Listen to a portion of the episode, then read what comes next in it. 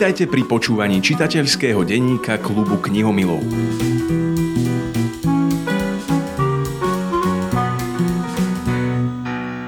Päť dôvodov, prečo si prečítať knihu Mary Benedict, jej skrytá genialita. Rosalind Elsie Franklinová bola britská fyzikálna chemička a biofyzička. Dnes už môžeme povedať a konštatovať, že mala veľkú zásluhu na objavení a objasnení molekulárnej štruktúry DNA a nie len tej. Lenže aj za týmto strohým konštatovaním je o mnoho viac.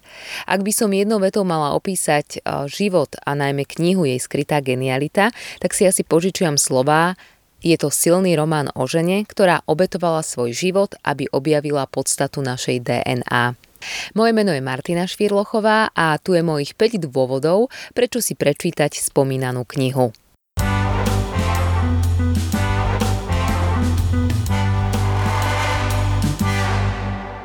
Pri spisovateľke Mary Benedict vždy čakám, ako sa zhostí formulácie určitých faktov, ktoré sa stali, ale nie je zrejme ako, ako k tomu došlo. Tak je to i v prípade Rosalind Franklinovej. Dnes už jej podiel na objavení štruktúry DNA je síce známy, ale to, ako a prečo dvaja iní vedci využili jej poznatky, zostáva hádankou. Respektíve, niekto by možno teraz so mnou nesúhlasil a pýtal by sa, či to boli skutočne len jej poznatky. A naopak, niekto by slovo využil rovno zmenil za zneužil. A tak som čakala, ako sa toho chopí americká spisovateľka Mary Benedict, ktorá rada píše o ženách, ktoré sú častokrát jedinou ženou v miestnosti. V tomto prípade v laboratóriu. Zvyšok neprezradím, lebo aj to je jeden z prvých dôvodov, prečo si prečítať knihu Jej skrytá genialita. A ešte pár autorkyných slov.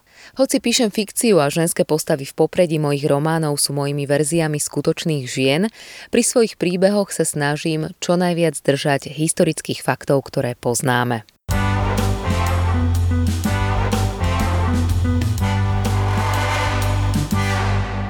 Keď už som spomínala jedinú ženu v miestnosti, tak v tomto prípade už Rosalind nebola tak úplne jedinou ženou široko ďaleko.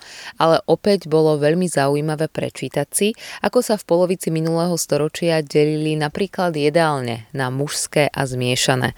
A zároveň ako funguje vedecký svet, aké džentlmenské dohody v ňom platili. Zdá sa mi to nie až tak dávno, veď sú to roky, keď prichádzala na svet generácia mojich rodičov. A predsa len mám pocit, že to bol úplne iný svet. A áno, úplne iné storočie.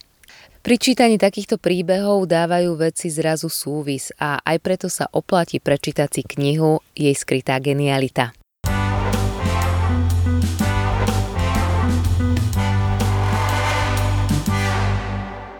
Ak hľadám dôvody, prečo si prečítať ďalšiu knihu Mary Benedict, tak môžem opäť zopakovať to, čo aj pri predchádzajúcich knihách.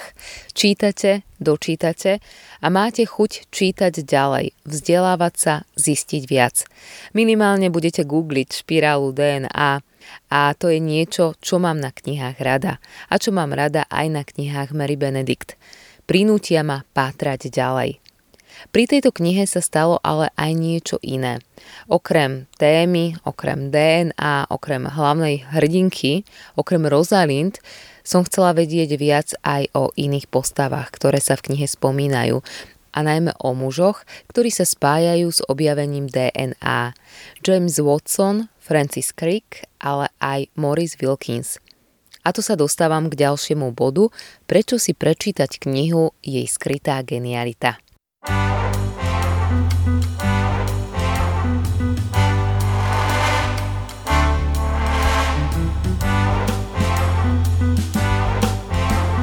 Počúvate čitateľský denník.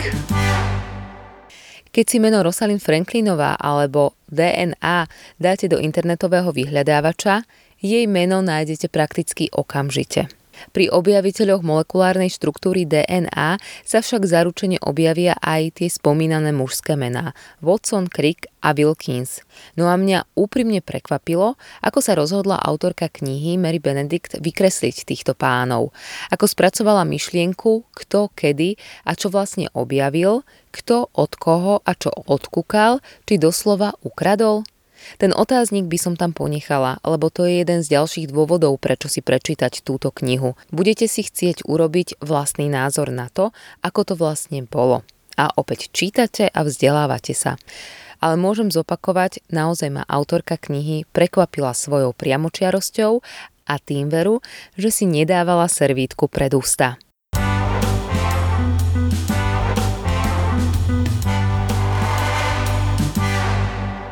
No a posledným dôvodom, prečo si prečítať knihu jej skrytá genialita, je aj to, že vás nemusí odrádzať téma, prostredie a ani to, ak vám nič nehovoria dvojreťazové špirály DNA.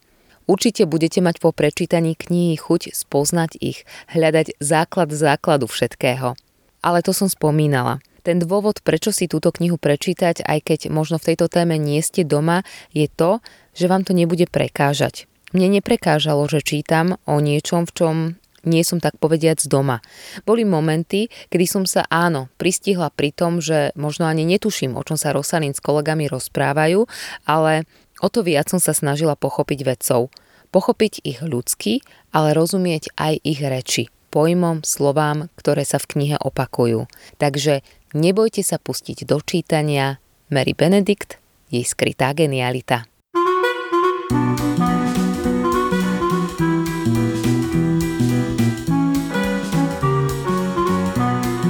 Počúvali ste čitateľský denník klubu knihomilov.